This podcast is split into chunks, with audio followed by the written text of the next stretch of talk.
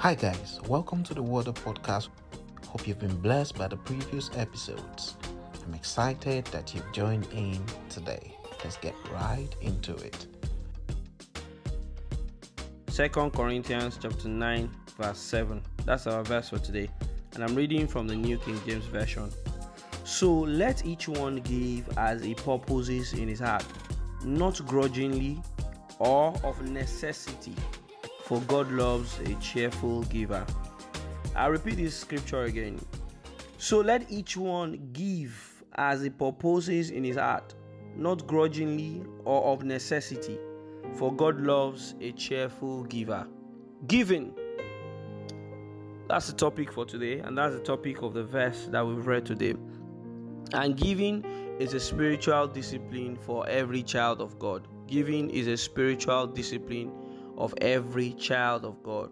God so loved the world that He gave, and so because we are His children, we're expected to be givers as a result of the love of God that is shed abroad in our heart. But giving is not just about issuing out gifts or issuing out presents or even issuing out our time or making sure we transfer value from ourselves to other people without asking for something in return. Gifts and involves you know making sure we transfer value from ourselves to others without asking for something in return. And so, by the time we talk about value, it's not just about money, it's not about clothes, it's not about cars, it's not about presents, wedding gifts, birthday gifts. No, no, no. It's not just about that. Your the gift of your friendship is a communication of value from you or a transfer of value from you to another person. The gift of a listening ear is a communication or transfer of value from yourself to the third party. And giving giving is a spiritual discipline of every child of God. And so, what this scripture is trying to tell us is that there is a way that we're expected to give. There is a way that we're expected to give. And it lists four ways by which we should give. Four ways by which we should give.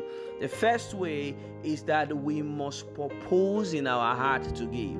He says, So let each one give as he proposes in his heart. He says, Giving is something that has to come from your heart. First point, it has to be that you have proposed in your heart. So, what this means is that giving, true spiritual discipline of giving in a Christian life, is a thing that is thought out. It is a well planned, well thought out initiative. We don't just give out of impulse. We don't just give because we are moved.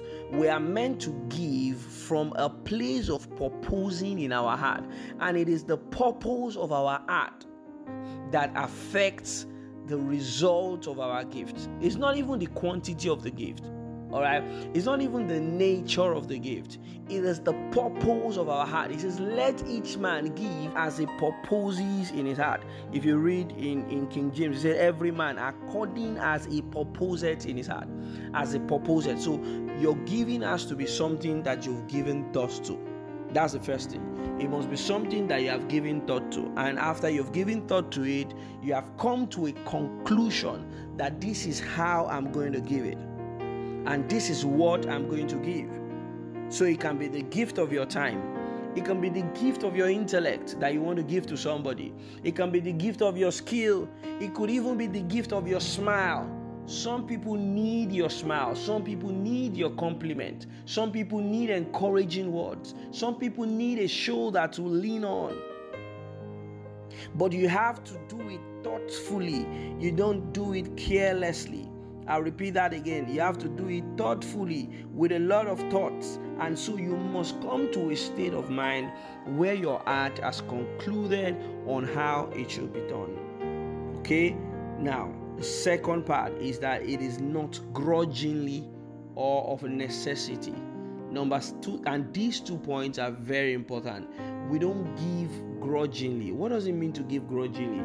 There is a way we say it in, a, in this part of the world it's called Let My People Go. I'm just giving you so that I can have my peace. No, that's grudgingly. And that's out of necessity. No, no, no. We are not we are not to give grudgingly or out of necessity. We are to give based on having given it a little bit of thought and you've come to a conclusion in your mind that this is what I'm going to give, this is how I'm going to give it, and this is the reason I am giving. Finally, is that God loves a cheerful giver. God loves a cheerful giver.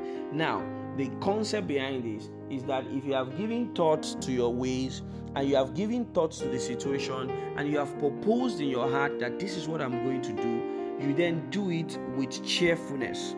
You then do it gladly. You then do it with joy. You then do it with with comfort. You don't do it, you do it happily. You don't do it being sad. You don't look at what you're about to give and say, ah, why do I have to give this much? No, no, no. You do it with joy in your heart because you know that you are doing what is flowing from your heart. So, three ways in which we are meant to give. Again, we are meant to have purpose in our heart. We are meant to do it without being with I mean, we are meant to do without grudges and we are meant to do it not out of compulsion. The NIV says, not reluctantly or under compulsion when you find yourself in a situation where you have to give something compulsorily, it might not have effect spiritually. I repeat that. When you find yourself in a situation where you have to give something compulsorily, you might not it might not have the, the, the effect that it needs to have on your life spiritually. Good News Translation says we should give not with regret or out of a sense of duty. It is it should not be out of a sense of duty. It should not be no, I just have to do this. No, it says we have to do it with cheerfulness and we have to do it gladly. And so, how will you rate your giving life? First of all, do you even purpose in your heart to give? Or all the purposes of your heart are like Solomon said in Proverbs that say there's there are two daughters, the, the leech has two daughters. Give me, give me. And that's what this scripture is about. It's about looking at our lives and see what we have to offer and not what we have to take. And then when we identify the things that we can offer from our lives as a form of value that can be transferred from us to other people or third parties, we then know how to offer or how to transfer those values. We transfer it thoughtfully by being purposeful in our heart. We transfer them without regret and without being under a sense of compulsion or duty. And we transfer those values to people with a sense of happiness, of joy, and of gladness. And when we do these things, the rewards of giving and the reward of obedience to giving will come to us. It is my prayer that as you've listened to this sermon tonight, or to this exhortation tonight, or to this podcast, or, or a brief summary of the verse tonight, you are going to go back home and think about how you have been giving and what you have been given. Some of us don't even give at all. Like I said, giving is a spiritual discipline of every child of God. And how have you been giving your gifts? Have you been giving your offering in church? Have you been giving to your to your family members? Have you been giving to the cause of expanding the kingdom? And what have you been given? What have you been giving rather to the cause of expansion of kingdom of the kingdom of God? And as you think about these things tonight, I pray that God will open our eyes, He will open our heart. It will help us to remove every pain from our offering, every sense of compulsion, every sense of grudge in the offerings that we table before Him.